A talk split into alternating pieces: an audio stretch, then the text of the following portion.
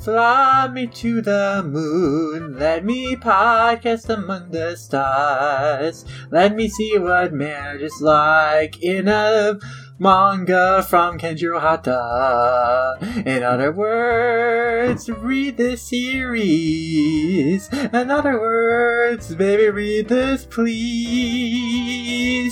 Hello, everybody. Today we are doing a spotlight on another new Shonen Sunday manga as per our yearly tradition. And this time it's a very special one. It is Fly Me to the Moon, otherwise known as Tonikaku Kawaii, otherwise known as Tonikawa Over the Moon for You, by Kenjiro Hata, who you might know as the author of Hayate the Combat Butler, the long running series that ended a few years ago, though Viz's release is still only halfway through. But that was a very popular, successful series, and it looks like Fly Me to the Moon is also another big hit for Hata, considering it is getting an anime after only two and a half years. Coming to Crunchyroll this fall. And of course, as per usual when we're doing these new Shonen Sunday series spotlights, we have with us Sakaki, Yo. Our resident Shonen Sunday and Tuesdays running the weekly Shikakukan edition Talkback blog and Twitter. And of course, we have V-Lord here. Hi, I wasn't forgotten this time. No, you weren't. This time, you have been remembered, it seems. I have been loved. But what I did not love is that we use that heinous name, Tonikawa, over the moon all for right, you. settle down. We'll get into that later because I also want to mention we also have Marion here, Hello. returning guest and good friend, host of many, many podcasts. More like Tonikawa into the ground with this name. oh boy. Yeah. Well, do you want to just get it right out your complaints with this name thing, as frivolous as this part of the conversation will be? Yes. Yes. yes. Sure. It's literally in the okay in the in the trailer that Crunchyroll uploaded on YouTube. You can see you can look at it right now. If you type in Tonikawa, it auto uh, autofills for you. But if you go to the 27 second mark of the second trailer, you'll see Tonikaku Kawaii in the the katakana of the logo. Under it, there's like a little like ribbon thing that says "Fly me to the moon," and then right Yeah. above it, they stylize the the subs to say Tonikawa over the moon for you. Like that. Th- That's not even like it's right there. Why do you have to change it? It is very strange that they decided to change the name and not keep it consistent with the English name for the manga, which is also literally in the original Japanese logo. Yeah, Yeah. it feels like a very kind of like disorganized situation where probably someone on the anime committee that isn't involved with the manga wanted that name, Yeah, and that just caused a disconnect, probably. Yeah, it's, I don't understand like this need to shorten a title into like this kind of just shorthand. It, this happened with We Never Learn, I think. Yeah, right? and Yes, it even was then, Bokuben. like, why would Bokuben. you? Why would you change "Fly Me to the Moon" to "Over the Moon for You"? Yeah, that part, changing the English subtitle is very strange. Why, when the one that exists is already good? And clearly, I don't know why they'd be worried about any litigious problems, considering the English release of the manga uses Fly Me to the Moon. Clearly, that's not an issue. It shouldn't be, so I don't know why they want to avoid that for the anime. But, especially since in the trailer itself, like, on screen you see the right subtitle. You see the text, so you ain't fooling anyone. yeah. It's, it's not like they're trying to keep this a secret. Yeah. I guess we should uh, explain Tony Kawaii. Uh, that means like she's just so darn cute, right? Basically, yeah. It's just it's like in any case, she's just so yeah, in any case, she's cute. Yeah. Yeah, yeah. which refers to our protagonist, how he refers to his wife, his newlywed wife. my wife. wife. Yeah. He's, he's a real my life wife. guy. Yes, he is. He's literally he's literally Grant. Oh, Oh my my, God. we just went there. You know what? I thought uh. about that, but I was just like, no, I'm not going to say that. I, I'm so glad Marion is Marion. Someone needs to make Grant read this series. Oh my god! Why isn't it? You should have had Really? Grant on here instead of me. I mean, should- We have to mail him volume one. Who should we had on? Grant. Oh, yeah, you know, that would have been interesting. Yeah. I mean, one thing that I think we'll probably do in the future when this series ends and we do like a proper, like, big retrospective on it is like we gotta get like an actual married couple on. Yeah, that's what I yeah. actually think it's uh, kind of a missed opportunity. You really should have asked Jekka to be on so you, Sakaki, and Jekka could talk about how relatable this series is to you guys as a couple. Uh, oh no, ah, yes, man. so relatable because Jekka is also stone cold badass. Yeah, it's Yeah. Jack cocky foreshadowing. yeah. J- I mean, like maybe by the time series ends, we would have. Anyway, no, I'm not going to finish that sentence.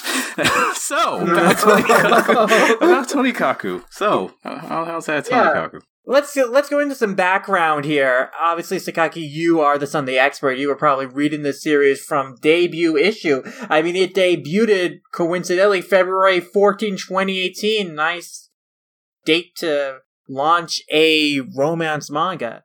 So, yeah, do you want to go over some of the publication history of uh, the series? Sure. Uh, that yes, as uh Sid said, uh, it's it started uh, Valentine's Day 2018, issue 12.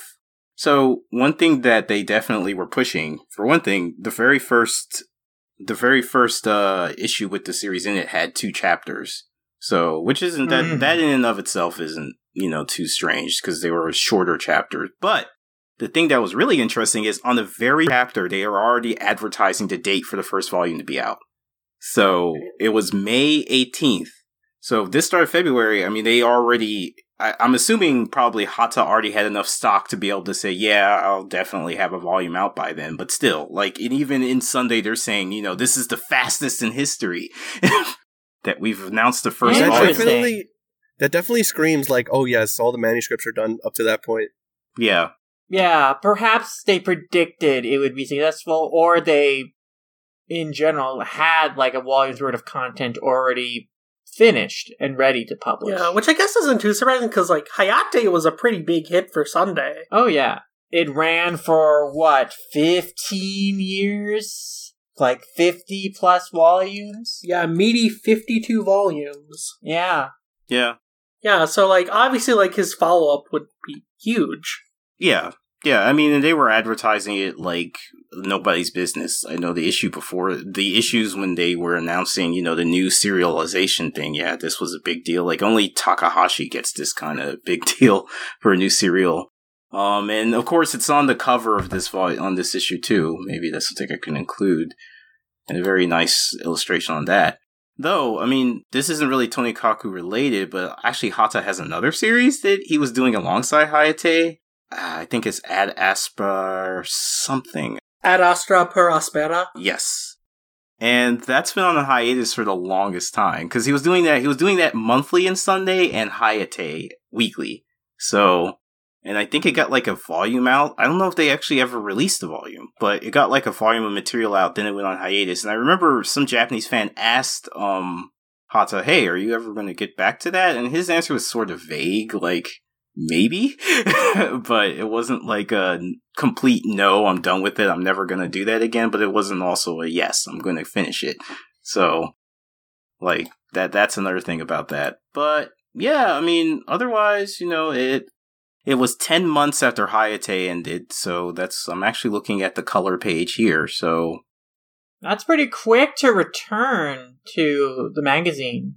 Yeah, I, I would imagine it must mean that Hata's like either really fast at drawing or just really good at planning. It must have been working on this on the side, like as Hayate was slowly coming to an end. So, Mm-hmm. but yeah, 10 months since Hayate ended, then, you know, first volume out in May, then.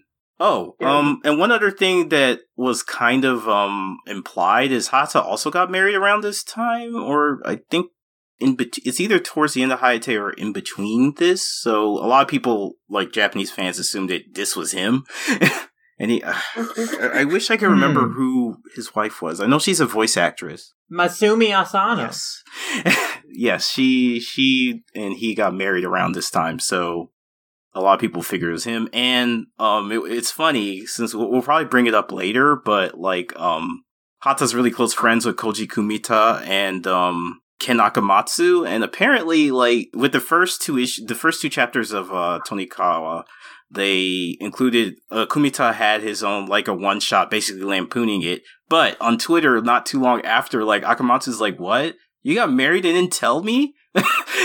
and like, and Well, like, that's really funny. so like you know, and, and you know, uh, Akamatsu's like, it, it- obviously he's just kidding. He's acting all hurt, like, dude, we're, we're how, bro, we're we're not even friends anymore now. and like, it, yeah. it, it was it's it's a really funny thing like the three of them together just like you know talking on twitter after the first chapter dropped like i guess Hata, uh, akamatsu kind of would have said i would have done something from you if i'd known Yeah, I love Yeah, how much like shade they throw at him, Mhm. especially Kumeta. Like yeah. his like uh, little like short story thing with the first two chapters. The one shot, yeah, which is like a meta commentary on the series and whether it will succeed or Yeah. not, and then just in general the idea of rom coms and Sunday from the perspective of kind of a lonely, sad nerd. Why does Megami have so many openings? a fantasy about a girl who can't communicate. Don't.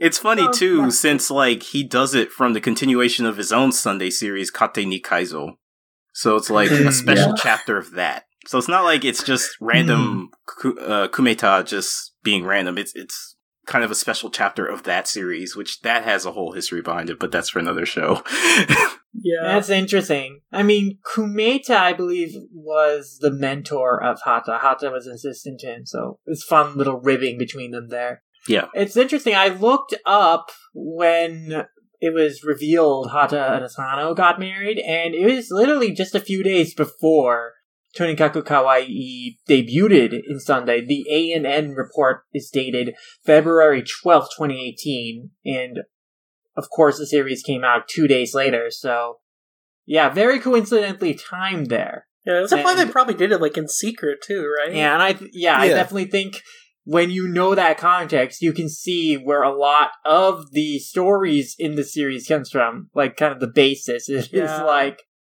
oh, this married couple trying to figure out their new life together. It's drawn a lot from your life in a really cute way. Yeah, it, it- like at one point, like Tsukasa's mentioning to NASA, like, "Hey, yeah, marriage registration places are open twenty four seven. Lots of celebrities go there when they don't want to." Yeah, get how would you know that unless you were yourself a celebrity who wanted to get married incognito? Fly Me to the Moon is just Hata's married life, the manga. Mhm. I mean, a lot of mangaka do it. Like, there's one uh Sunday. I I don't know. if She was. I think she was an assistant to Otaka, and she she recently had a child. She has a Twitter where she has anecdotes of her just with her child, and they're really hilarious.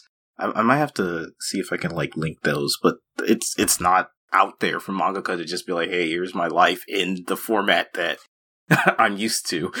so, like, yeah, and there's one page of uh, uh the series where it is just a marriage license, like photocopied. Yeah.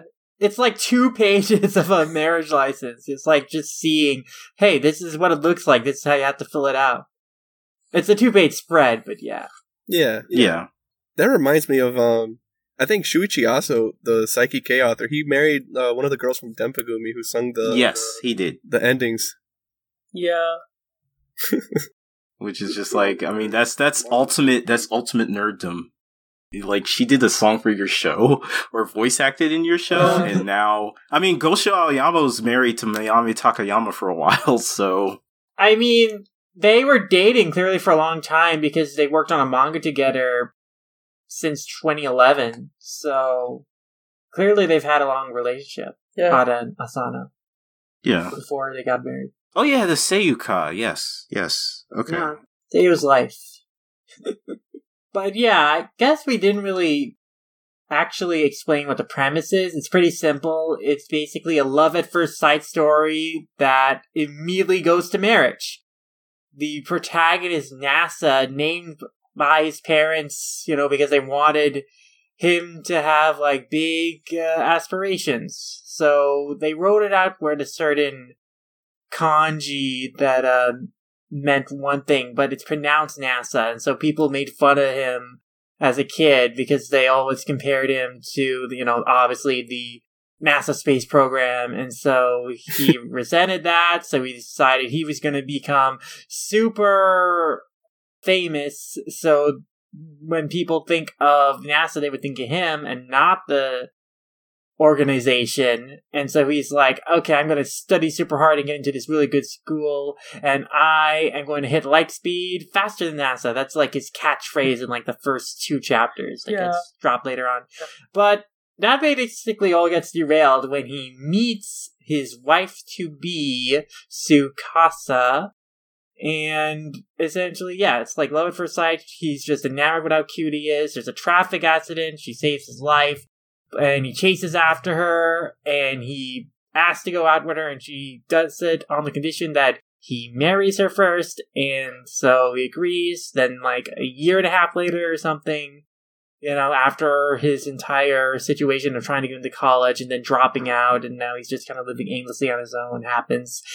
He encounters Tsukasa again. Just Tsukasa just comes to his doorstep, and they are ready to start their married life together. And then the entire first volume, which are, we are primarily going to be covering today, is basically going over their early steps of being married, which includes getting registered and how trying to get bedding and supplies that they'll need for two people to live in the same place and sleeping in the same room with another person, making meals for another person, just nice stuff about living together with another person, living together with as a couple.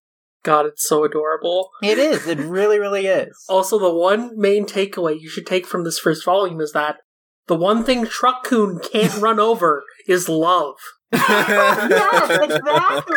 Love oh, saves all. Man, you gotta imagine what all those isekai protagonists they could have survived if they just had the power of love. I mean, it is not coincidental that a lot of them are lonely when they get hit by Truck-kuns. So, I mean, it's Yeah. not wrong. I mean, most isekai protagonists are pretty incelly, so Yeah. they need to find a way to bring love into their hearts. Unless you're that Wataru guy that stops the truck but still gets sent anyway. I love that title so much. but I mean, so I guess we're going to ask how did everybody get into this series? I mean, we've heard me. Yeah, I'm, I'm the yeah. Sunday guy, so it's just the thing that I read Sunday, I talk about it, and it was in Sunday, so that's how I read it. that's how I got into it. You're obligated to read everything that is in Kimiwa 008. I have Oh to read God. that too. I have to, I have to read that too because it gets color pages sometimes. So It's not real Sakaki. It can't hurt you. it is Until it gets an anime. I wish it wasn't, but it is. Jesus. So while so while I lick while while I like cry in the fetal position, you guys talk. Clearly, all of us got into this because uh, seeing Sakaki post a de- or talk about the debut chapter on the WSS Talkback, we got bit by the Tonikaku bug. It's like Pokérus. I mean, kinda, yeah. It's Like- like, a virus, an infection of affection. like for me, like I, I obviously heard about it like when Sakaki like tweeted the news because like he is my go-to Sunday source, like Yo. most people. But like I had heard good things about Hayate in the past. I hadn't read Hayate at the time, but I knew it had a pretty high pedigree. So I thought, okay, this is a new series. Um, might as well get in while the going is early. So I just read the first chapter, loved it a lot, and I just kept up with it for like quite a while. Um, at the time, I was actually doing a podcast with Meowth 900 Allison. That was like uh, Drowning in Manga, where we like went through like a bunch of like Shonen Sunday and Shonen Magazine series. And Tonikaku Kawaii was one of the series that we covered. So during that time, I was keeping up with the weekly, and I just like would continually enjoy it because like yeah, there's not a lot of like actual plot technically, but it's so just like sweet and like adorable at times that like y- you just have this urge to keep reading. It Mhm. also helps that in comparison to like early Hayate, it's a very light read. There Hmm. isn't like a ton of text and the humor goes kind of pretty fast, so it's it's just really pleasant and really fun. Yeah, that definitely struck me. It reads fast compared to Hayate, which is way more text dense, with characters like going on very long speeches and jokes. Here it's like pretty simple, cute gags and quirky jokes that are not too like bogged down with a bunch of detailed descriptions or explanations of things or meta jokes. Yeah, and Oh, I mean, there are a ton of signature Hata meta jokes in here, like pop culture references. But yeah, it's like a very breezy read. Yeah, like it's still loaded with references. Like within the first ten pages, like Hata makes a Kinnikuman joke. Where like NASA's like, Do you believe in superhumans or whatever? And then like there's just an array of the different like uh characters from Kinnikuman. And like Yeah. the, I think on one of the covers when I think NASA's thinking about buying a bed, like he makes a Monogatari reference where it's like Araragi said that he likes everything. Well, yeah, there are a lot of chapter titles that there's a chapter are title. Yeah. references to other things. Like there's a Madoka one, there's a Sailor Moon one. So oh yeah, getting married is like easier than making a contract with Kyubey or whatever. yeah, Invader and becoming a magical girl. Or even when Luna Chan tells me to get up, I sleep. I sleep with determination. Yeah. Yeah. I think one uh, stylistic trait this shares with Hayate, uh, though, is that there is a sense of continuity and like progression of time in this series. Like early Hayate was also like this is taking place over like kind of a set period of time. We're checking in on like what time it is, how many days have passed. This is kind of similar. Like this entire first volume after the first two chapters is basically one night of the characters like you know first night as a couple and so we kind of get a little bit of check in there so i do kind of like that slow progression of time that the series also commits to Yeah, that's kind of a nice thing. Like, it doesn't necessarily stay static in a way. Like, you can definitely tell, like, they're kind of developing a relationship over time and, like, falling more in love. yeah Um, and especially, like, in later volumes, too. Like, you know, it's like, yeah, they'll go on honeymoons, they'll meet, like, each other's parents. Like, they do, like, normal couple stuff that, like, you do, like, normally in a relationship. yeah the stories aren't episodic in the sense that they're completely disconnected from each other like one thing leads into another especially in this first volume a chapter ends where the next chapter will begin even though the situation the problem that is focused on in that chapter may be different And I think that's what kind of makes it really effective too, because like, yeah, you kind of have that little bit of a cliffhanger that's like, hey, you, you got to tune in next week for the next chapter to see what happens next. Mm-hmm. So basically, it's the Sunday experience, is what you're saying. Yeah, I mean, like, yeah, we've mentioned this before. Obviously, like a lot of Sunday series kind of have that gradual pace to them. Like they take their time, and like the fact that it takes still like two chapters to get to like even them getting married, it's like Hata's like splitting this up in a good pacing way where it's like, yeah, they- they're married now, but like we're not gonna like rush into everything. Like they, they're normal people and they're gonna take their time developing this like loving relationship. Yeah, if you were to compare with a jump series with this premise, like Yozakura family, they would get married in the first chapter itself. First um, 10 And- pages, baby. Yeah, and I really appreciate that about the pacing because, like, um, like you guys said earlier, it's not like Hayate when it started out. Because, like, I read like I want to say like thirty ish volumes of Hayate, and like just the way that the, uh, Fly Me to the Moon is presented, it's a lot more confident, and you can tell it's just because like the level of experience he's had over the years, and like being able to to break up the the pacing in that way, while also like the panels themselves aren't that cluttered Yeah. it's it's like pretty very simple paneling, but it gets the job done. Especially because like you have a really good sense of uh location, like where everyone is at a certain moment in time. and like it makes perfect sense because when you go all the way uh, and like you read the whole volume, you'll see um Hata drew actually like uh sketches for like this is uh Nasa's apartment and like this is the sense of space that is in there. Like he he has a good grasp of sense like, of architecture exactly. and spatial relationship between things. You're absolutely right about panel space. That is one thing that is a huge difference between early Hayate and this. Is that early Hayate very, very cramped with panels, squeezing a ton of panels on the page, a lot of things close together, not a lot of space and breathing room between text balloons and the panel borders, the gutters of the panels, all that. But with this series, like he emphasizes a lot bigger panels, less per page, lot of space between word balloons. Like there is a lot of space in the series that contributes to how fast it reads because the page looks cleaner. Yeah, and like I, I've been reading like Hayate recently, just like go through it, and like all those aspects, like the cluttering of Hayate, really kind of made it overwhelming at times. But like I think here, like you can definitely tell Hata's confidence because like he knows what he's, what kind of story he's trying to tell here, and he's not Mhm. worried about it not being too slow for readers. Like he's understanding, yeah, people are gonna get engaged with this, and I should just take my time. Engaged. that was a very unintentional pun. I'm sure it was. but no, like, I mean, I've, in all honesty, I haven't read the Hayate manga. My experience with Hayate was the anime.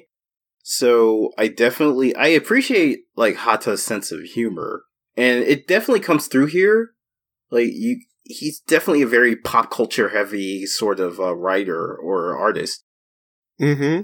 And I feel like here, even with Hayate, even the anime, I mean, again, I know like the first anime was like almost 50% anime original, but you could kind of Hmm. tell with Hayate a lot of the pop culture, I won't say forced, but it felt very heavy handed.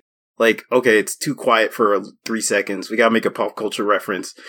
so, but here Yeah. it feel, it feels much more like, yeah, Hata's like, okay, this, this pop culture re- reference is applicable to this current moment, or it's like, okay, there's something going on. Oh, right, there's a pop culture reference that will fit right here.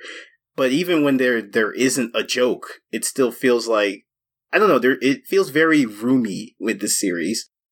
It doesn't feel like it's Yeah. trying to, you know, Very what? uh, roomy, roomy. Oh yeah, yeah, yeah. Kenjiro Hata is definitely like a big anime otaku, like especially reading Hayate. Like there is this character who runs a video store or something, and I remember the chapter where like uh Nagi was going there and was like asking, Hey, do you have like Cowboy Bebop episode twenty six as it was broadcast on TV on one of your recorded VHS or something? And it's like he, he would make like really deep cut, really weirdly specific pop culture references Yeah. uh, in Hayate. Here, it's not as obsessive on like specific pop culture details. It's like here's a general reference every once in a while, but actually, most of the chapters are mostly just focused on the situation, the interaction between the characters. Yeah, and like- it's not like going off on tangents about commenting on pop culture, even though it is a part of the character of Tsukasa that she is kind of a nerd herself, and that's also quite evident in the like interview thing at the end of the volume, where it's like a series of questions asked towards Hata but answered by Nasa Tsukasa. And like her answers are like quite uh nerdy. Yeah, like in the later volumes, I think they do reveal that Tsukasa's like more of an otaku. Yeah. Well, Na- NASA is like kind of just like he's into like very much like researchy academic type things. Yeah, I mean her character profile outright says that she's into anime, video games, movies, Yeah. TV, TV likes. Like she is a she's a pop culture fan for sure. Whereas Yeah. NASA is more like focused on the real problems, like finance and math and physics. Like in terms of It's a series references, uh, though, like you can definitely tell Hata does not really try to force them here. Like in Hayate, definitely felt like he was just kind of referencing things at times just for the sake of it. Yeah. Well, here, like at most, like like you said, like a lot of the time, sometimes you'll only really have a reference in that like initial title, and then the rest of it will just feel like normal conversation. Yeah, that's a good point because in Hayate often there would be no context for why a pop culture reference would be made other than bringing uh, something outside in, but it's not really necessarily for the situation. It's not that applicable to the situation. It's just like a character making a reference for the sake of the reference. Here, it's at least tied to whatever is going on when it does pop up. Yeah, he's also a lot better, I think, at like visual references in the series too. Like, I think it's like chapter five. There's like a Danganronpa reference. I was just gonna just bring like that up. with him using designs. yes. I didn't even notice that the first time, but then like the reason, like I was looking over that page be- just because like that was like such a, it felt like a deep cut out of nowhere because the the joke itself is just setting up uh the fact that like oh yeah he's gonna sleep on the same bed as his wife, but like it it, it goes into like oh wow yeah I only have one bed and it's really small though it's not gonna fit two people and then like the reason I, I reread the page was like can I get a bed the size I need off of Amazon and he's like damn it, what's your problem, Bezos? Where's your vaunted innovation? and I'm just like, what? We got we got a Jeff Bezos like call out like on the like like that? Like not even uh Oh yeah, like All not even like school called him a genius. yeah. There are quite a few references to Amazon in that. I definitely thought that Jeff Bezos joke was very very funny. I'm very surprised.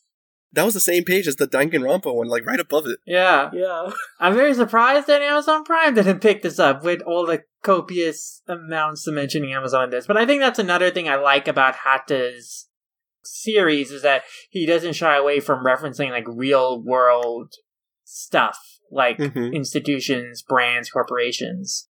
So it does give a sense of realism to the world. Yeah, and especially with a story that's talking about something like marriage and like just daily relationship woes, that makes it all the more relatable. Yeah, just this idea of, oh, I can get bedding if I go to this place, and oh, I can go to the convenience store to pick up these other things that you need. Stuff like that. And of course, the most lewd thing in this manga is the hand holding. Oh, yeah, Oh, you can hold you can buffet. hold buffet. It's so Yes. adorable. Like, I love that she becomes so smitten with, like, the thought. Like, she, it just generally makes her happy. I love how Nass is like, this is what it must be like to be married. Hand holding all the time. An all you can hold buffet Yeah. is literally what he says. I mean, it is super cute though. Mm. And then they, I mean, as uh, we mentioned earlier, you know, turning in the whole the marriage certificate thing at night. I remember when I was reading that on Sunday, I was like, really?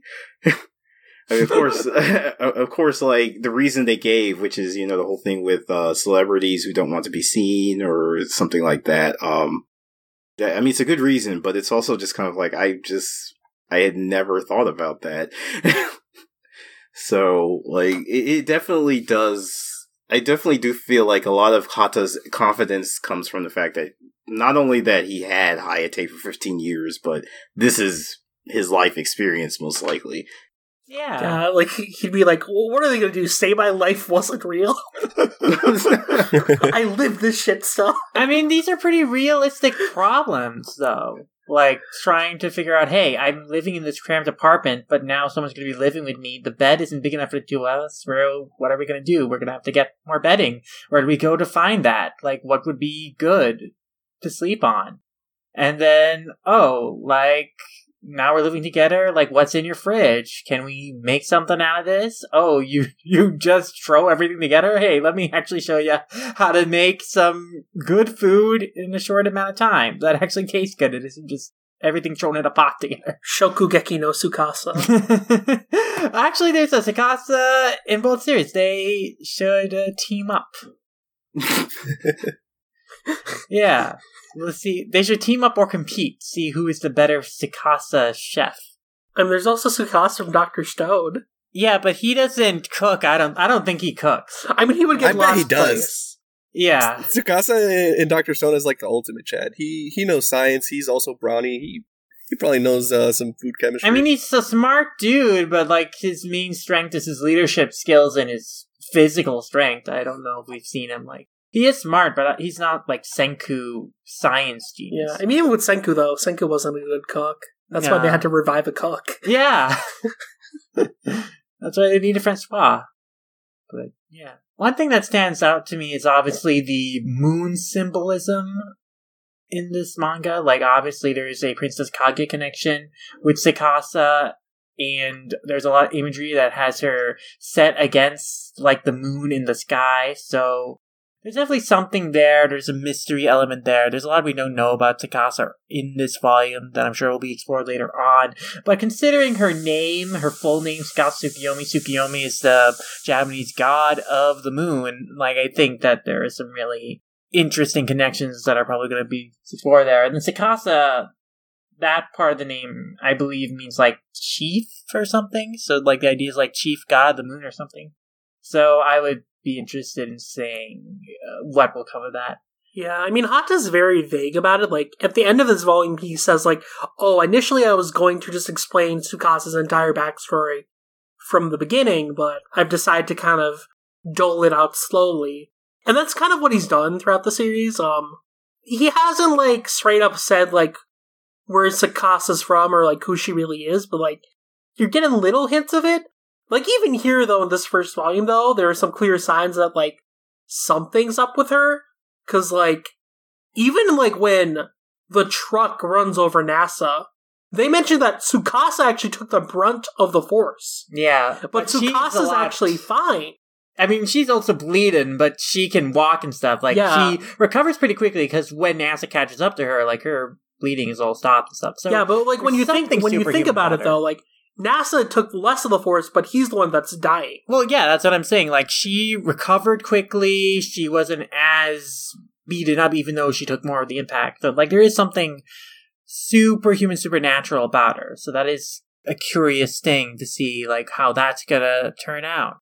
But, yeah, I think part of the success, though, even though we don't know too much about Tsukasa and Nasa himself, you know, we get all his background. There's not too much more. It, like, the characters are fairly similar in their personalities, but just the way they bounce off each other, interact is really, really charming because there's just enough nice push and pull there that they can kind of catch each other off guard and make each other blush.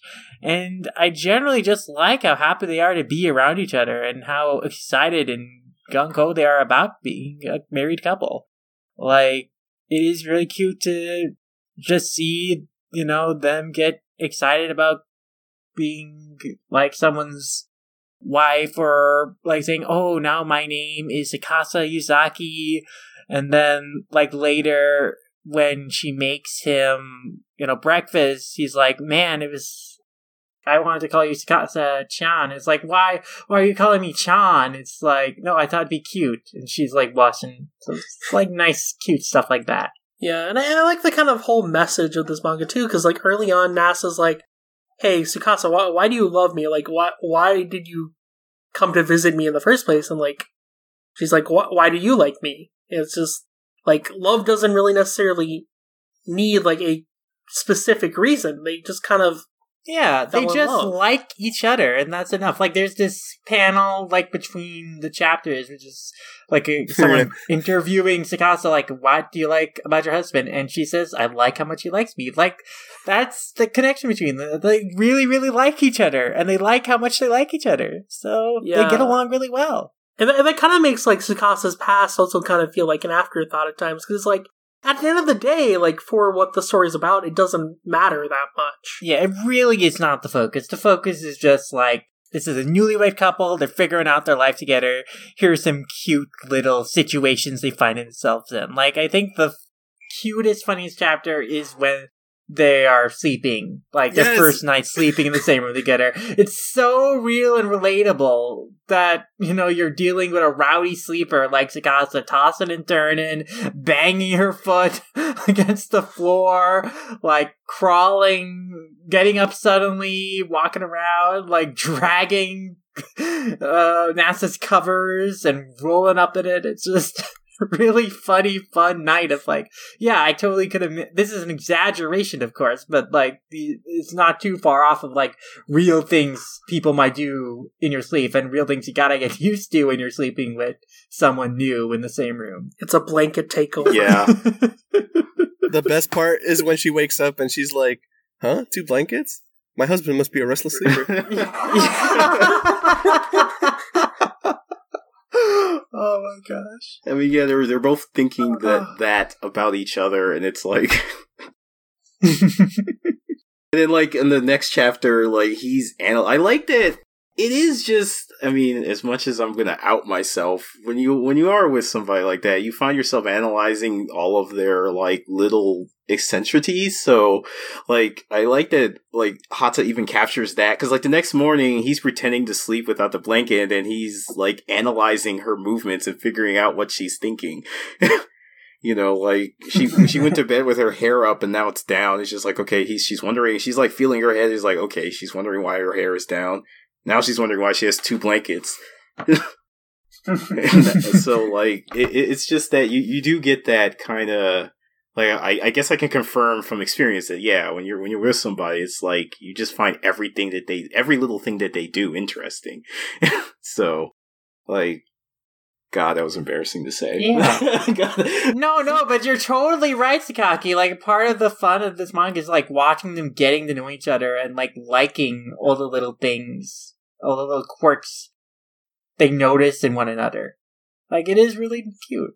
I mean, it really is like man we, we yeah we really should have had somebody who's married on here just to just to be able to like confirm or deny these things but Oh man.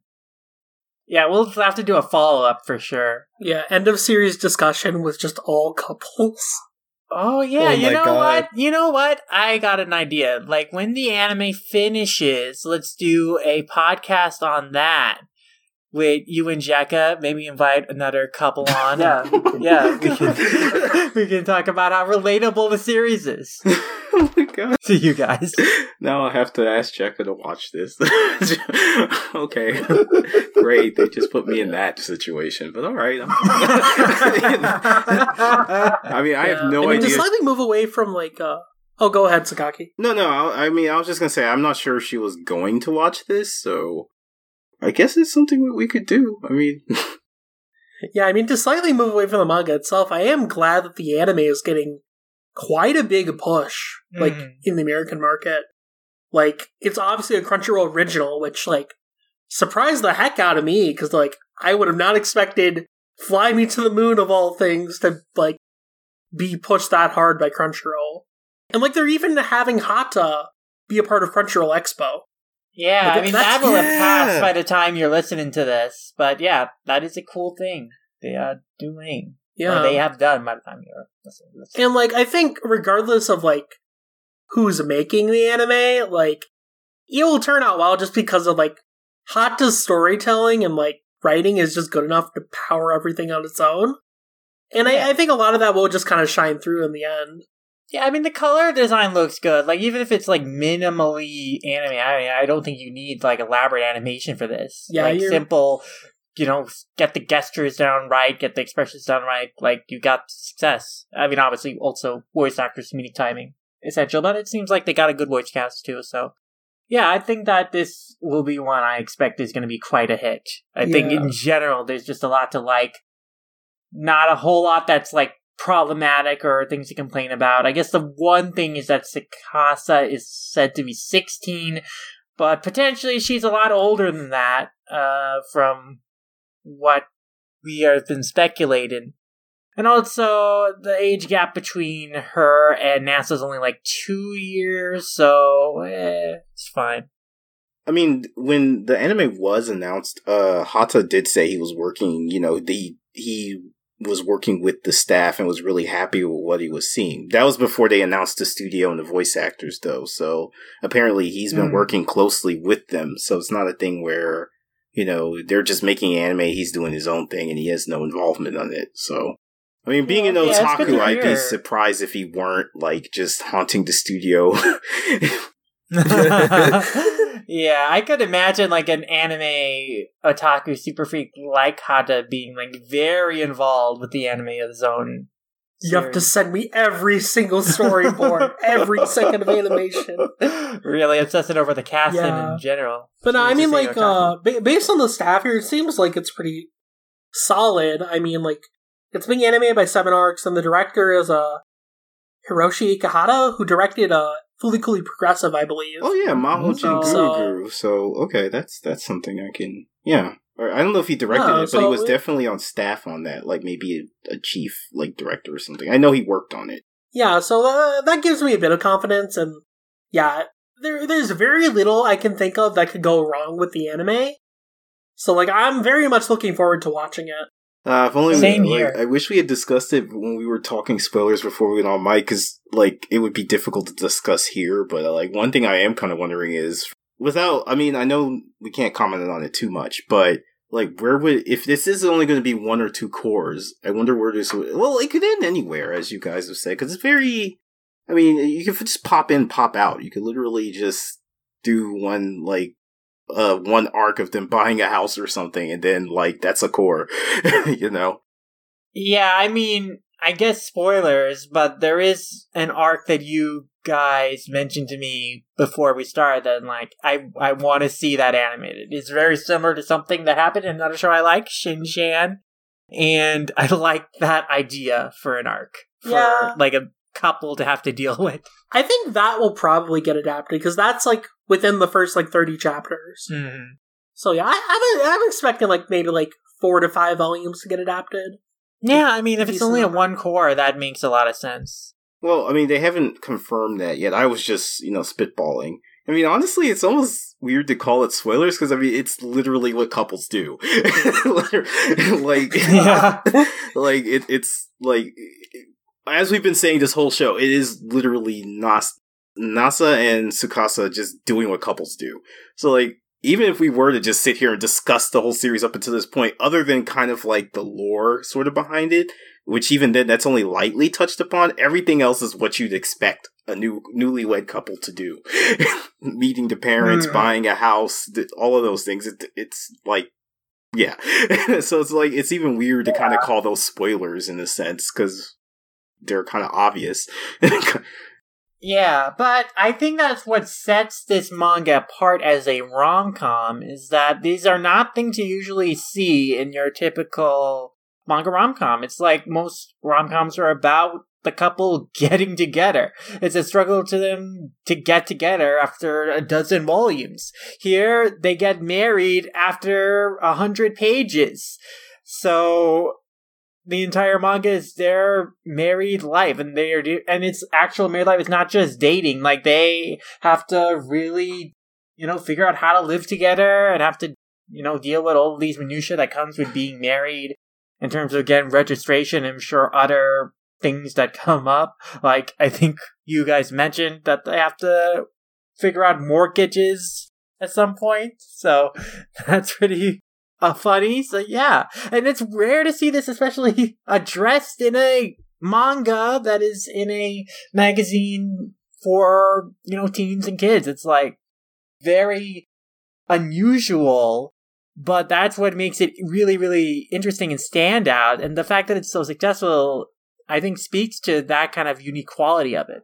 Yeah, for sure. yeah yeah I was, I was actually about to point it out yeah the fact that it's in a Yeah, shonen even like even though Hanta- even though Sunday is like this, the Sunday experience, as I said, um, it's still even odd to just think of this kind of thing being e- in shonen anything, Sunday aside. so, so, yeah, that that definitely is Yeah. a unique quality to it. it, it helps that the characters are young, of course. Like they are teenagers, so they're not too far outside the age range of the normal Sunday reader. But I really do appreciate that Hata was able to take situations, scenarios that are not normally exploited for humor in rom com manga and built a series around that. And that's what makes it refreshing to read is that I haven't seen these scenarios happen in other manga as frequently. You don't get the normal misunderstandings when it comes to love confessions or dealing with love rivals or any of that stuff because the couple is together and now they just have to figure out how to live together and that's really nice. Yeah, like it's one of those series like even for Sunday it's kind of unexpected to see but at the same time it's like something that I would only expect from Sunday. Just because like from how it's casually paced and stuff, like I don't think any other magazine would let this exist. No. Probably not. I mean, especially considering how fast paced Jump especially is. I don't think this is a series you would ever find in there. Yeah, because even when like there were other supporting characters that like Th- There are w- characters that like did have like feelings for Nasa at some point. Like they're kind of just accepting of the marriage, and they're just like, okay, yeah, he's married now. We're just friends. It's all good. We're all happy. I mean, Yeah. and even you point that out, like even this first volume, like it's just them. like, Yeah, Yeah. it is just Nasa and Tsukasa. yeah, that's one thing that surprised me because like I've only read the I only read the first three chapters in Sunday in Japanese. So after that, I just kind of like check it in, in and out. But then when I read this version in English, for one thing, the translation is really, really good. That that Mhm. kind of kept that kind of you know was something I noticed. And another thing is like I reading this whole volume, I was just like, wow, it, it really is just them for an entire volume, and I never felt like okay, I'm getting kind of bored or oh, I want to see another character. No, it, it- I was like, okay, I could. I mean, obviously, there's going to be other characters later. I mean, but and we've seen them. But I could, I would really just be fine if it was just the two of them, just because they really do work. Really, they really will. Not only is they are they cute, but they play well off of each other. Like, for example, like there was like the part where she's putting on an apron to cook for him, and he's like, "Whoa, it's almost like you're my wife." Oh right. And yeah, she has to constantly keep reminding him, yeah, I am your wife. You don't need to be so surprised. But she finds that a- adorable about him, too. Yeah. I really love, you know, getting to know the characters as they're getting to know each other. I like that specific focus on just these two characters as the only focus of the series. It's like It- the central characters. It's a really nice strategic choice because, yeah, like you said, like they're getting attached to each other, and we're getting acclimated to these like main characters alongside them, and then yeah, you add the supporting characters after that. Mhm. Hata does it just long enough that it's not stale, which is really, I think, going back to just his experience as a veteran author, where he knows like this is how long I can keep this up without like making my readers lose interest.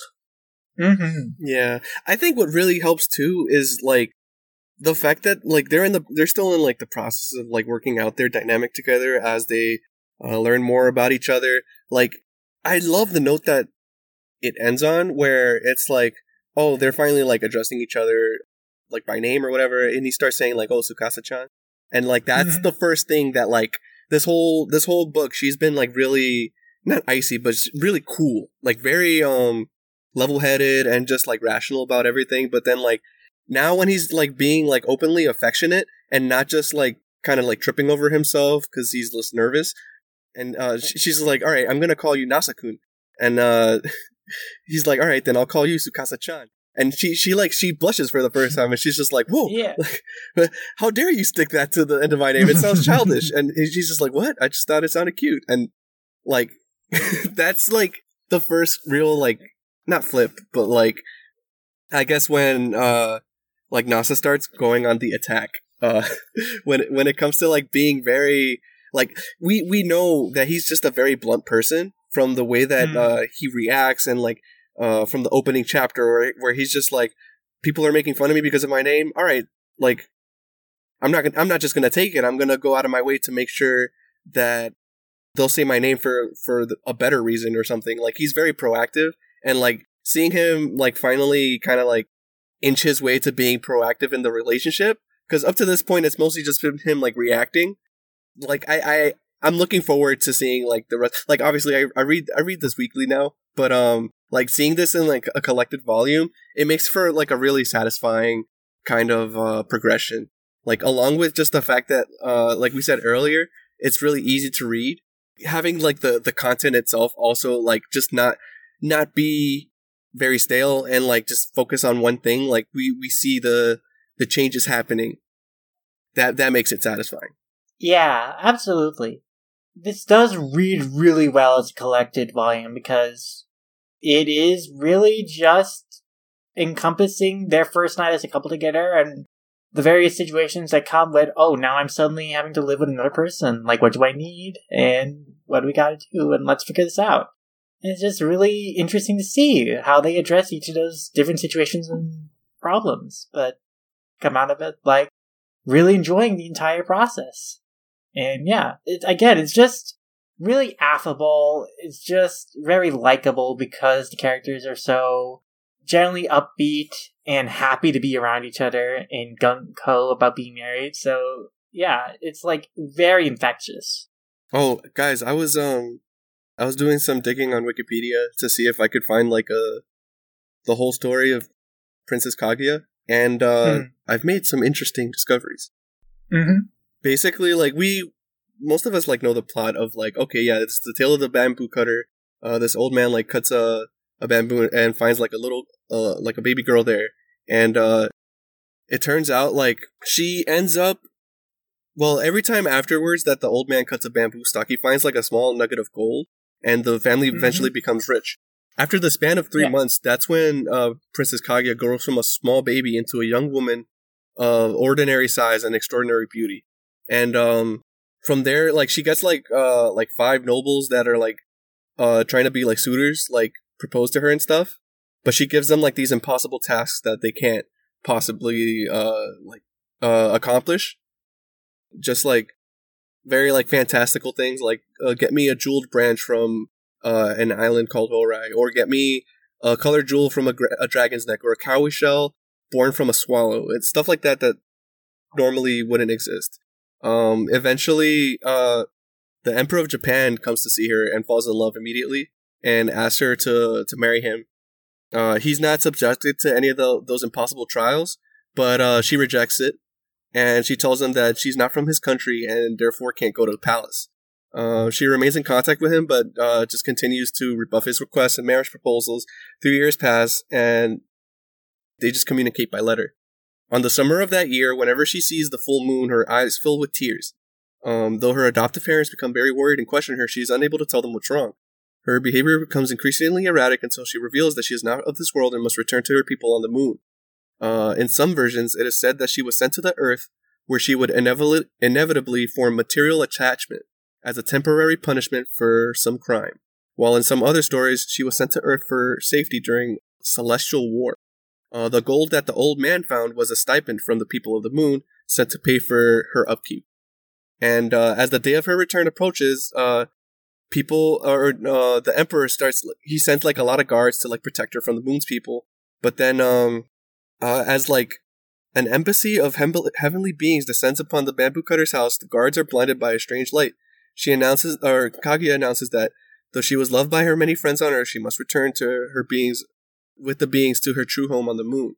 She writes notes of sad apology to her parents and the emperors, gives her parents her own robe as a memento. Then she takes a, l- a little of the elixir of mortality, or immortality, attaches it to the letter, and gives it to, to a guard officer to give to the emperor. As she hands it to him, a feather robe is placed on her shoulders, and all the sadness and compassion of the people uh, on Earth are apparently forgotten. They ascend into the sky to the capital of the moon, and then, uh, yeah, the the emperor ends up like burning the he burns the letter and the elixir like on the highest mountain of Japan to in the hopes that like the smoke would reach her and she would be reminded of him or something. And it's like a tragic tale. But like what really stands out to me is the part where it's like in some versions uh it was said that she, she was sent as punishment and would inevitably form material attachment because like from the extras we know just like how into pop culture Tsukasa is and how she's just like really into like entertainment in general. And like she's a lot more like plugged into like the goings on of the world.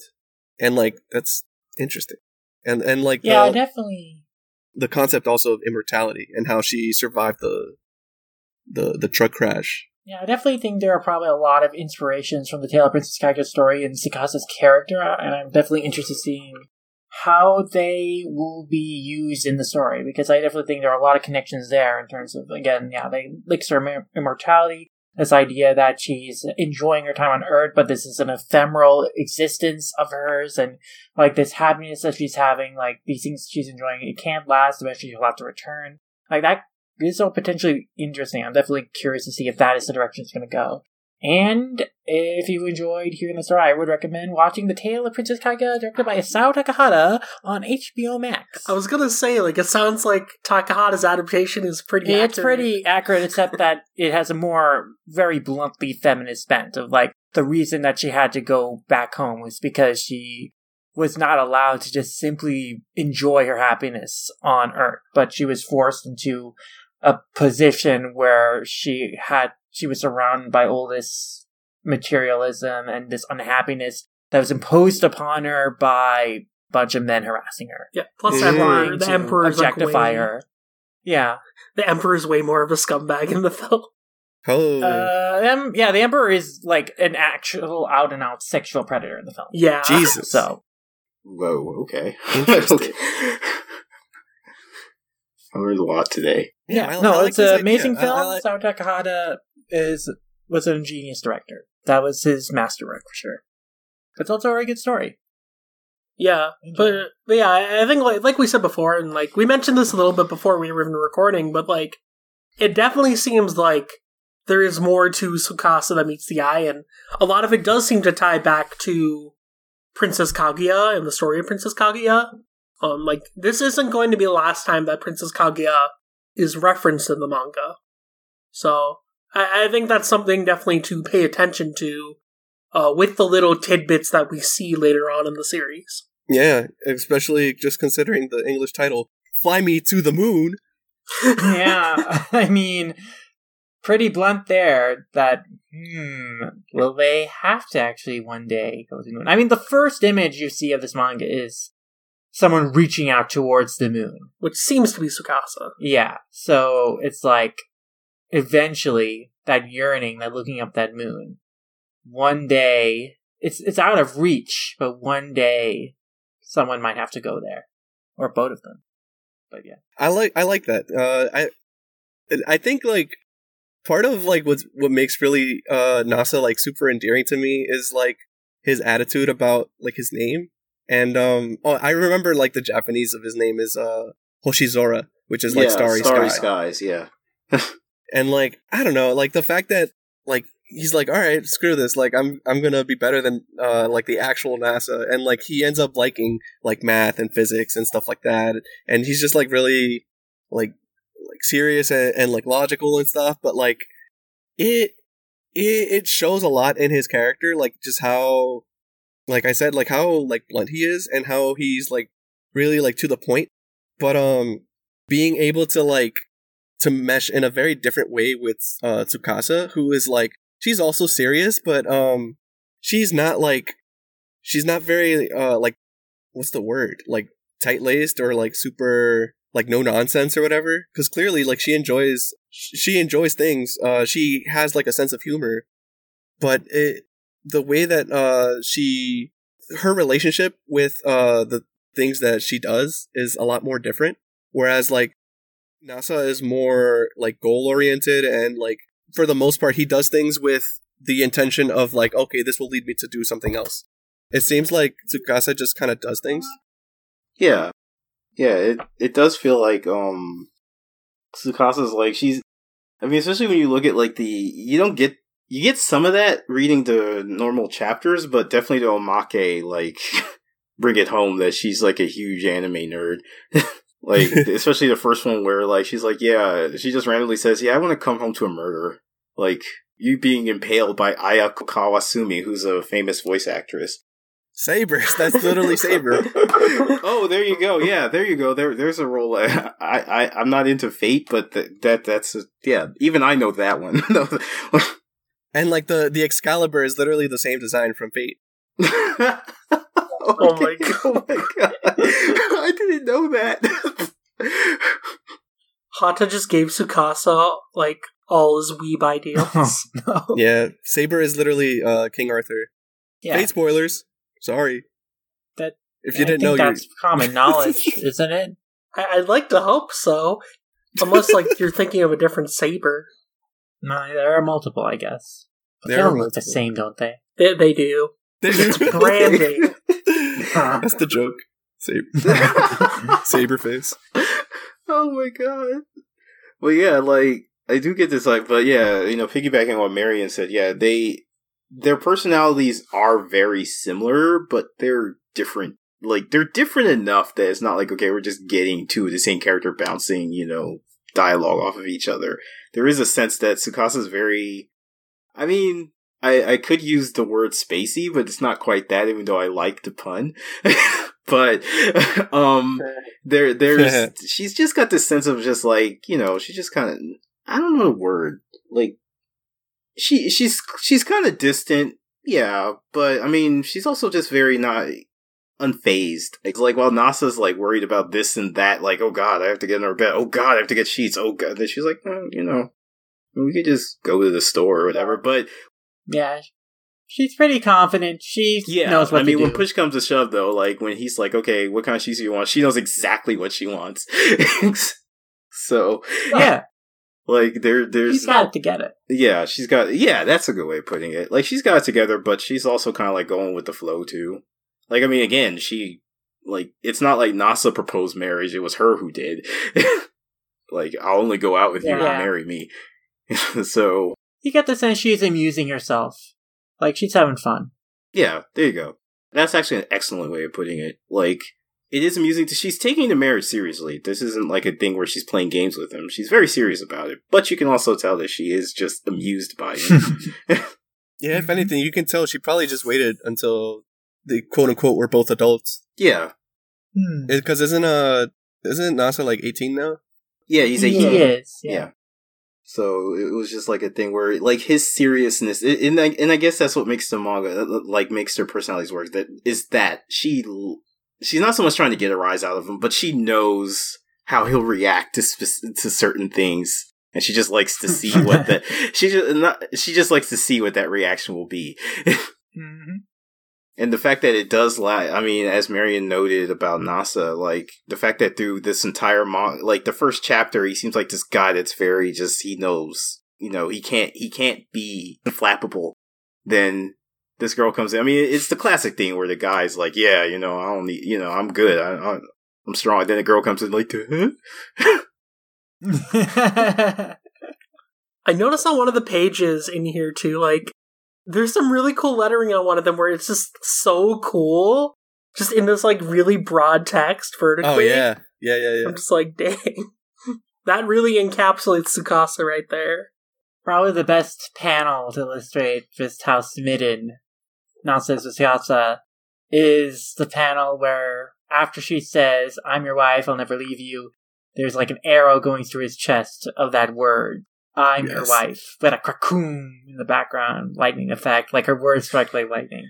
Best illustration of just like how just happy they are just to be together. Yeah. One one other thing I want to note is like on the final page of the volume, like there's like a stack of like different manga and Oh, like yeah. uh there Yeah. there are references to all different types of series. Like there's one that's like uh Hara Taraki Bachi, which is supposed to be Tegami Bachi. Like it's really amusing. Yeah. And man, again, credit to the letterer for having to recreate all these different fonts for each of these spine covers. Oh, There's yeah, a one- Rin-ne. one of them is like uh, only the last book is Rin-ne.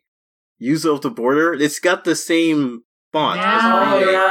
right. The and the one before that's the, on- the only God only knows, like except it's only Hatsu knows Ugabesu.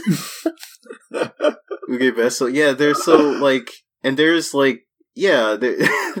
I wonder. Well, no, obviously, like, uh, Tegami Bachi is Shueisha, but like, I, I like that he just drops those Sunday references, and even have the Sunday logo. Like, I mean, it's a parody of it, but the Shonen Sunday logo, what they put on their volumes, it's on the top of the two of um the Yeah, World. Only Gods Knows and the Rene one, Yuzo of the Border, which I almost didn't catch that. It was the when I saw the the font that they use. I was like, oh, that's the same one that Takahashi used for Rin-ne. yeah, a lot of these fonts look like the ones that are used on the English releases too. Yeah. Again, very painstaking work to recreate that, so props to that. It's also nice to see like your your staff credited. Oh yeah, yeah. I mean, Oh, yeah. yeah. I mean, yeah. Especially in this like really clever way of doing it. Like uh, you do get like staff credits and some manga, but it's usually just like you know. I always love it when it's like they draw their characters and they draw their staff as characters or something like that. That's that's always stuff fun. like that. Yeah. That is a really fun way to do that. Props to Hata for that clever idea. Props to Litter for helping Naivy translate. But, yeah, I think in general, do we have any like final stray thoughts on Fly Me to the Moon? Other than, like the series' title promises, it's generally cute. Yeah, it's good.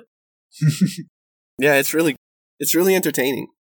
I'm looking forward to more English collected volumes, and I will continue to read them. Yeah, go buy them, people, so we don't only get it two times a year like Hayate. yeah. Support some more Shonen Sunday over here. I, Yeah, I I'm I- always down for supporting Sunday. Though we got one question from AG. Remember where he Yeah, asked I if- mean, we'll definitely address that. We got a question from your anime guy, AG, good friend of the show. Our boy. He asked, with the anime coming soon, would you remain recommend just waiting for it or to read the manga? And also rip Wheeler lulls because I didn't include him in the tweet, I guess. I'm never loved. Well, you count as a host of this show, not a guest, and that's why you weren't tagged. Do I though? But it's okay. Yes, you do. You're supposed to. You're part of the team, if nothing else. You are like the main PR person. Okay, yeah, that's true. But if no worries, no hard feelings, Vlord, because as Allison Meowk says, he will be forever remembered as the wee bus driver. That will be your legacy. Oh, okay, then.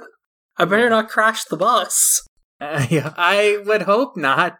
I hope you aren't like Eric in that new Tim and Eric show, Beef House, where Eric crushes a bus, uh, no, crashes a bus of children, and they have to cover it up, and it's very morbidly funny. Oh god. God. But um to answer AG's question, I mean you could really go either way. I'd say if you have a Crunchyroll subscription and like you're maybe kind of a bit like uh hesitant to go and buy the volume, I'd say give the anime a chance. I'd say I think like there like I said before, like there's very little reason to doubt that it won't be well done. So I think at the very least it'll give you a good impression of it. And if like you want to experience the manga after that, I'd say go ahead. Um, I think the advantage too with this release is that it's coming out so close to the anime, so a lot of people will be able to check out one or the other and then check out the respective counterpart. Yeah, I think an advantage of reading the manga is that Hata's art and paneling and storytelling is really, really good. So, like, there's a lot to appreciate reading the manga and like, like taking in his art. And also, there are some things that translate better in the manga, like looking at the marriage registration form. Like, you can actually like pick it apart, like spend some time like looking at it. Whereas in the anime, when they show that, I'm sure you're not going to be able to like pause and like take a look at that like in the same way. So being able to control the pace of your reading and like fixate on the little details like at your own leisure and pleasure, that is like probably a, a good advantage of reading the manga, especially with some of these other like diagrams that Hata includes of like the apartment and all these other like fun little details he sneaks in, like we mentioned before with the staff credits as like the manga volumes and stuff like that and the Yeah. profiles and the the questions. Like th- th- they're fun little goodies in the manga that will enhance your reading experience. I think. Yeah, I mean, Hata has a very specific charm to his work. And I think that's why, like, even if you do end up watching the anime first, I think it's still valuable to go read the manga as well, just because, regardless of how the anime turns out, the manga will still be a different experience. Just because Hata does kind of very much make his works in a way that kind of really fit the medium of comics. Yeah, I agree. I mean, I was gonna say just like it's hard to really say since we haven't seen like the anime's not out yet, but as we've said during you know throughout the show, is that this series really doesn't require much to work, and like Hata already did most of the heavy lifting. So like the voice, as long as the voice actors are good and you know it has good music, then I mean that's the one thing probably I could say that obviously an anime would have over a manga which I don't know who's doing the music actually. I should check that out. But yeah, th- those are. Other than that, I would say the manga's still a worthwhile experience, if only just because like Hata just has that. There's just that I don't think an anime could like reca- like recreate without him Mhm. being the There's just something punchy. Yeah, There's just there's just something punchy about having like the humor and like the the story broken up in panels and just seeing that uh like in uh in in that sequence naturally like anime has stuff like like music and voice acting and stuff but like like V Lord said it's just a different experience. So I would probably just like watch a couple episodes. If you like it try reading it. At least you'll you'll have the voices in your head for as you as you read along or whatever. At the end of the day like just having both available will enhance your experience. Yeah, and like if when the anime ends, I'd say go hop onto the manga, keep up with the Viz release. Yeah. Yeah. I mean, the- the fact that, yeah, as Marion said, the fact that we do have both available is kind of like amazing because I wouldn't, I mean, besides the fact that, you know, the anime is Crunchyroll original, I would have thought that they wouldn't touch another H- Hata series until Hayate was done. But it probably helped that Viz knew that an anime of this was upcoming. So, like, that's probably why Yeah. they picked it. I think And that's it's a big hit and probably an easier sell than Hayate, especially at this point. Yeah, because Hayate had its fan base in the US, but I think a lot of it has just come down to its age at this point, and a lot of people have kind of just like waned on it. Yeah, and Hayate got very specific again with its humor and the level of its pop culture references, whereas this I see having a very broad appeal that a lot of people are gonna really be able to vibe with. Yeah, for sure. So I'm glad they didn't wait like eight more years before picking it up. Yeah, I could see this being like a breakout in the same way Komi is because of that broad appeal. Yeah, and it is kind of nice in general that we're seeing more Sunday titles get picked up in general because we have Call, Call of the, Night, coming out next year and Tale of the Outcast Yeah. from Seven Seas. Yeah, both two new Sunday series out next year, so we'll have to do a double feature on that next year, I think. But the real question is, where's Mao? I think that'll be coming. I I would expect it as an inevitability, so I'm not worried. But I do would like to read it in an official capacity, so I am very much looking forward to that. I'm sure it'll probably, I mean, the best time would be when Yashahime starts airing. Like, you know, They Yeah, really should, or- especially with all the cross promotion they've been doing with Mao and Inuyasha. in Jap- Yeah. it would just Jap- make so much sense. Yeah, they, they they should. I mean, even if they don't release it this year, which at this point, no, it's unlikely. But at least to just say, hey, we got. Oh, Wow. it's not coming this year, but next year eh, there's still time. Yeah, I mean, it's very telling that the Rin-ne release have been speeding up. Yeah, Rin-ne will be done by next summer, so next fall, now starting, I could totally see it. Yeah, and we all know Rin-ne is not being sped up because it's selling well. I mean, who knows? maybe maybe Rin-ne has gotten a second wind. I feel like there might be actually a second wind of interest in Takahashi series in general, so that might contribute to it. But also, yeah, I do think that maybe they do want to finish their commitment with Rin-ne before starting up now. Yeah, I mean, I agree with that with Takahashi series, just not Rin-ne. I don't know. I don't know. We'll I see. mean, they are releasing a whole bunch of Takahashi soon. I mean, now especially you got Lum, you got Mermaid Saga coming, you got Mhm. you know Maison Ikkoku coming, out yeah, this Maison coming out. Yeah, I mean, yeah, exactly. So it's like, Really, the only stuff we need re-released are Gospel and Rumic World Rumic Theater one-shot stuff. Yeah. And really, like, newer one-shot collections of Takahashi probably need to be licensed, released over here. So I don't know how that collection of stories about the middle-aged dudes trying to cheat on their wives with younger women is gonna fly over here if they ever try to do that one. The Takahashi Smut Collection. it's not smut because there's no sex, but it's just like a bunch of skeezy older men going after younger women. One story is literally about a guy trying to murder his wife so he can hook up with a younger woman. So it's like What the fuck? He Yeah. pushes her down the stairs, something, and then is like uh, goes out to try and get with this younger woman he's in love with, but it turns out she has a boyfriend, and then he goes home and he's like sad. He goes, "Oh man, my wife is dead, and I can't even hook up with this girl." But then it turns out his wife isn't dead, and he's like, "Oh, good, now things can just go back to the way they were." Maybe this is why Takahashi hasn't done another Seinen series. it is very strange. There, it is a collection of stories like that. A collection of stories about middle-aged men fawning after younger women. It's so strange. Uh, wow, I wow.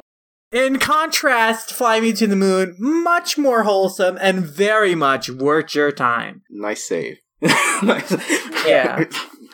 And I want to thank you guys again for coming on the show to spotlight this new series with us and gush about it. Share the love. Aw. Oh, that was that was much too cute of you, Lum. it was Oh, Tony thank you. Kawaii. Oh. yeah, but snuggle up with this with your loved ones and read this one, or maybe you might even get a loved one if they see you reading this, because they'll know that you're marriage minded. yeah. Interesting, fun advice. Yeah. Like, you know what signal you're sending if you're in the series. You know, who knows? Maybe you'll find a like mind to read it with you for the rest of your life.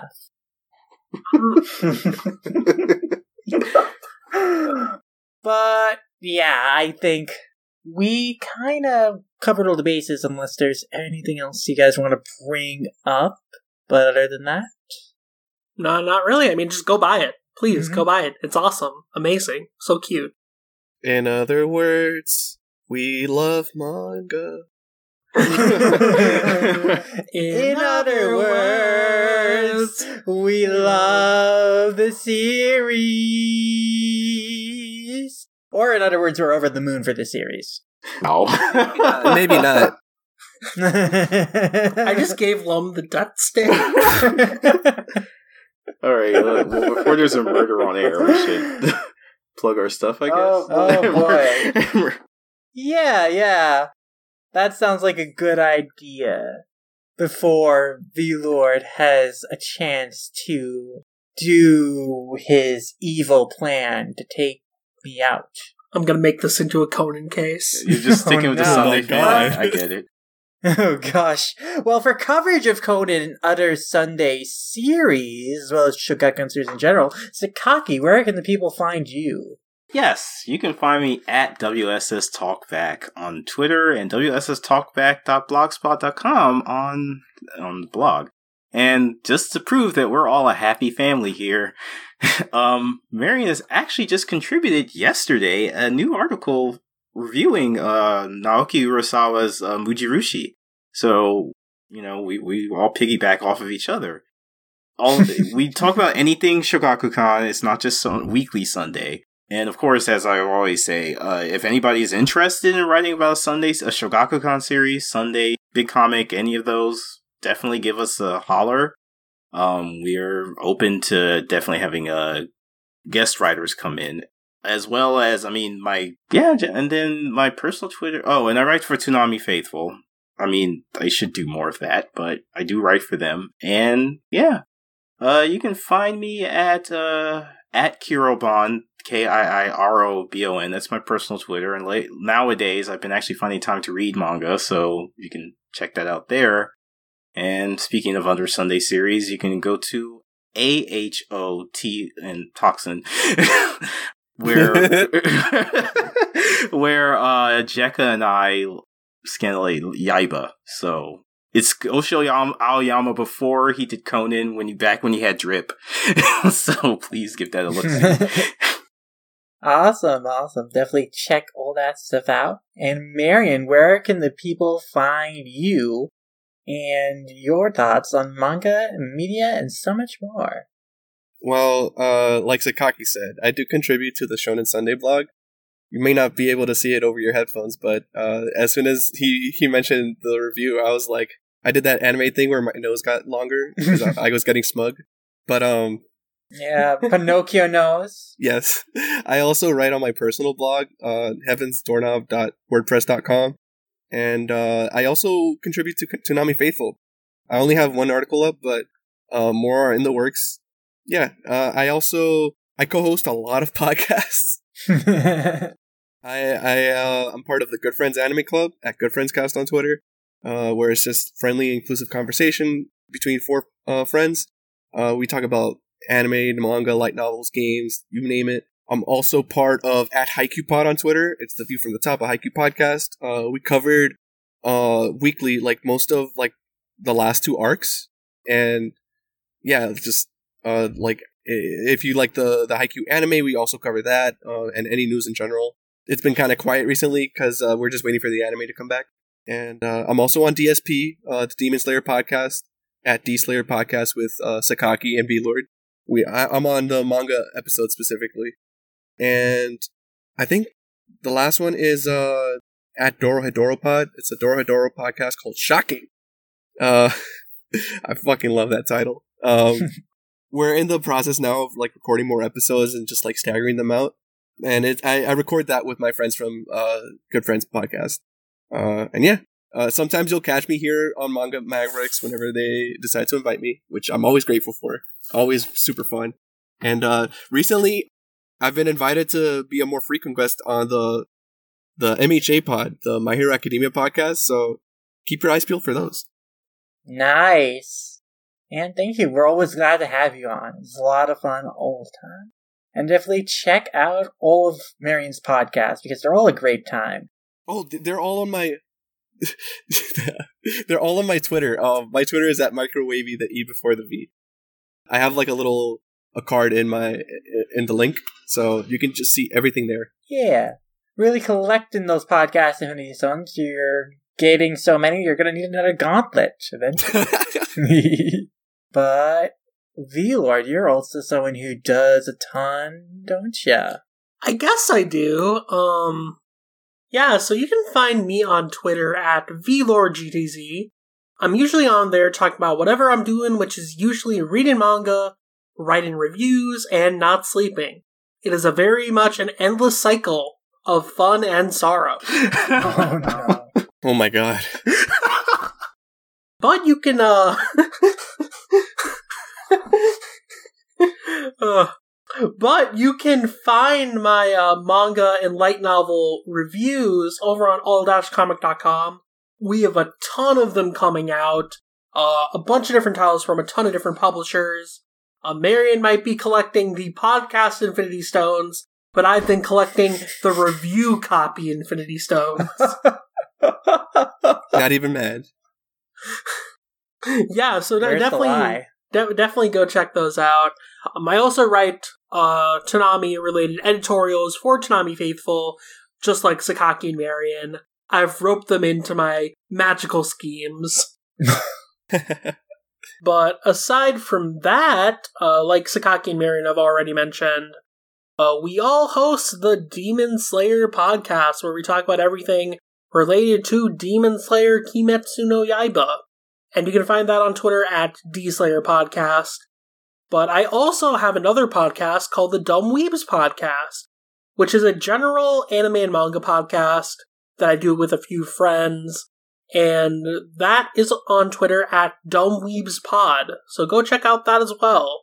And both the Demon Slayer podcast and the Dumb Weebs podcast are on basically every podcast streaming platform at this point. Uh, Spotify, Apple Podcasts, Anchor, you name it, we're there. So just look us up, subscribe, and just enjoy our episodes. I think we do some pretty good work. And yeah, just go check out all that. Definitely do. And again, thank you all for talking about this series. And now I think we're going to have to return to the moon ourselves.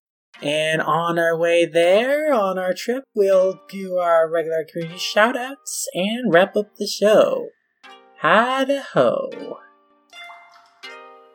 あとどれくらいの距離を月へ 寒い夜を重ねたらあとどれくらいのさよならを流したらまぶたの奥の泉が枯れ果てるとか。千年後もきっと続くだろうそう思ってた空洞を満たして溢れてしまうほどのこの気持ちはなんだ？Thanks once again to Sakaki and Marion for joining us to discuss Fly Me to the Moon. Check out all their stuff, including the other podcasts they're on, and the weekly Shigakon edition, Talkback, and blog. On said subject of podcasts, Fly Me to the Moon isn't the only show Shonen Sunday anime out this season. We review the manga on the show. So if you want our thoughts on Sleepy Princess and the Demon's Castle, check out our episode from two years back covering with Sakaki and Maxi. Also, if you're a Yasha head wanting to go down the well of Iru nostalgia after watching Yashahime, check out our Inuyasha retrospective recounting our favorite moments from the manga, and our Inuyasha manga fight where I battled it up with Josh on a series of oft-debated Inuyasha topics. And for even more Shonen Sunday discussion, you can check out our discussion of the magazine with Sakaki from a few years ago and our review of Sunday's biggest modern hit, Komi Can't Communicate. It's always great when we get a chance to dive deep into the wonderful world of Shonen Sunday. Speaking of, if you guys want more insights into the world of Shonen Sunday, check out Sakaki's recent translation of the group interview with Rumiko Takahashi, Kenjiro Hata, and Kagiji Kumanomata after Secret Princess and Demon Castle. The interview is a lot of fun, especially because Kenjiro Hata is a huge fanboy and asks Takahashi a lot of good questions. This interview is particularly great if you're a Rumiko Takahashi fan because it reveals a lot of new insight into her career and process, including clarifying that no, she doesn't have beef with Mamoru Oshii like is popularly believed, and revealing that the reason Urusei Yatsura had several short serialization periods in the beginning was because she started doing it as a weekly series when she was still in college. She debuted while she was still in college, and it only started being serialized full time after she graduated. She also discussed how her conception of cute was inspired by Osamu Tezuka, and how she appreciated the sexiness of his animal characters, even saying that the bunny in Wonder 3 is more sexy in her bunny form than in human form. Yeah, you heard that right. Takahashi is a furry confirmed. but she also mentioned that she's basically ad-libbing Mao, much like wrote Inuyasha, so it's a mystery even to her how things will ultimately play out. I've been focusing a lot about Takahashi, but Hata and Kumanomata share a lot of insights into their histories and creative process as well, including Hata revealing the timeline of when he left being an assistant under Koji Kumeta to starting the serialization of Hayate. It's an interview chock full of insights, and I'm really looking forward to Sakaki's translation of the second part of it. Also on the Shikakan blog, definitely check out Marion's review of Fly Me to the Moon Volume 1, in which they describe the relationship between Nasa and Tsukasa as a sort of folk tale, much like the tale of Princess Kaguya itself, and what makes their bond and relationship so wholesome. Marion also goes over all the pop culture references in the book in detail and the bonus goodies from the Japanese version of the first volume. Marion also wrote a great character analysis of Noelle and Black Clover for Denali Faithful, going over what makes her character arc so compelling and seeing her growth and controlling her powers to truly become strong, and why it's refreshing that her character arc doesn't revolve around her relationship to male characters, as is so often the case in series like Naruto. But rather, her relationships are often strongest with other women like Mereoleona, her mother, and Lepechka. Marion also goes over how Black Clover depicts many different types of strong women beyond the common trope of the masculine physically strong woman story is often settled for. Noelle isn't just strong because she has powerful magic, but also she's strong in her strength of moral character and empathy, and that makes her a really fully realized, well-rounded character. Going off on this point, Ivy Rose wrote a similar article for Anime Feminist and how they also appreciated Black Clover's female casting position to the aborted character arcs and importance of Sakura and Tsunade and Naruto, while Naruto frequently diminished the presence of its female characters and barely explored the relations between them, Black Clover offers a great interesting relationship between a minstrel Mereoleona and Noelle, and in general does a great job presenting strong women like Mereoleona as being comfortable in who they are and how they are by choice, without any angst or emotional baggage needed to explain why they're strong. Black Clover just allows women to be strong and leaders in their own right and as equals in screen time and importance with the male characters. And that's one of its great qualities that I really appreciate as well. There's a few more great articles from Anime I'd like to shout out, namely, of course, their seasonal premiere reviews. Uh, I mean, we recorded this podcast before the Tonikawa anime came out, so we didn't have a chance to watch and record our thoughts on it, but instead, I recommend checking out Mercedes Lewis's review of the first episode on Anything, where she shares her perspective going into the series why why she got it generally plain and sweet. And there's also a really great first impressions review on Yasha Yashahime from Rai Kaiser to keep with our Shonen Sunday family theme, and Rai really went into all the nostalgic feel and intrigue the first episode gave them, and shared a lot of evidence that I certainly concur with as a big Inuyasha head myself. Dee also wrote a rave review of the first episode of Sleepy Princess, complimenting the titular character as a relatable and funny trash child. So all three of this season's Shonen Sunday anime have got the anime feminist seal of approval. And I think that should leave you guys with some cool stuff to check out. A shorter shout out segment, but that's because we've got a lot of shout outs will be dishing out in future episodes. But yeah, that'll do it for our shout out to the show and the show as a whole. So if you enjoyed the show and want to check out more of our stuff, you can follow us on Twitter at manga underscore mavericks and Tumblr at manga mavericks at tumblr.com and on our YouTube channel, YouTube, so see those manga mavericks, or just type manga mavericks in the search bar and you'll find it. We're also available on every podcast app of choice, be it Apple Podcasts, Stitcher, Spotify, you name it, we're on there. As for me personally, you can find me at Lamuyasha on Twitter and by the name wherever I am, like Annie Lester, Animation Revelation, wherever there's a Lamuyasha, that's where you can find me. You can also read my reviews on all-cover.com, including my own review of Fly Me to the Moon Volume 1, where I give in even more focused thoughts on the themes and art of the manga, as well as my recent review of the future Manga Mavericks topic, Moriarty the Patriot. Look forward to that episode coming out next.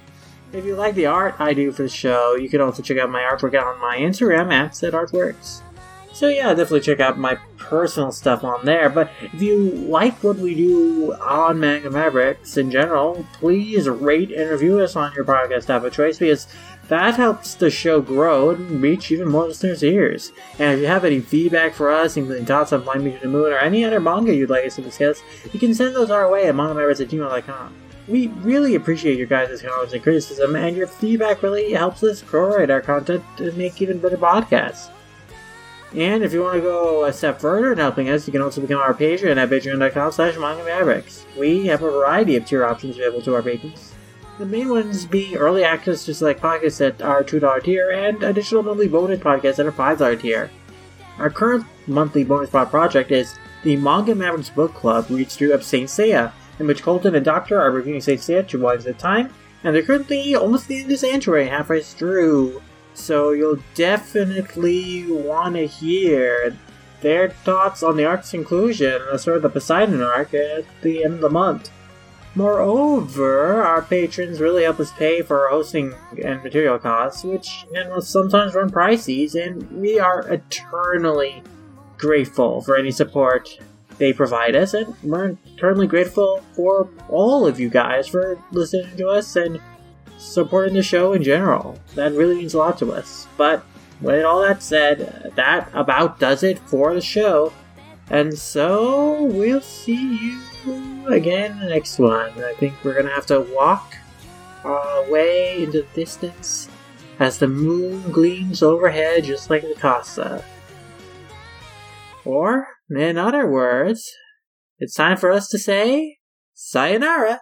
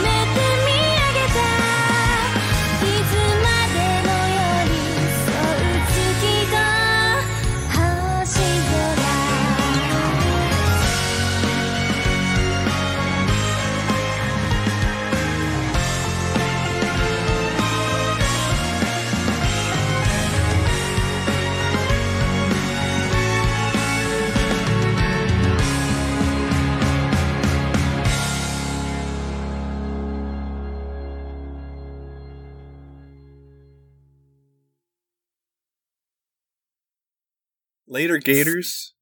Okay, I'm stopping now.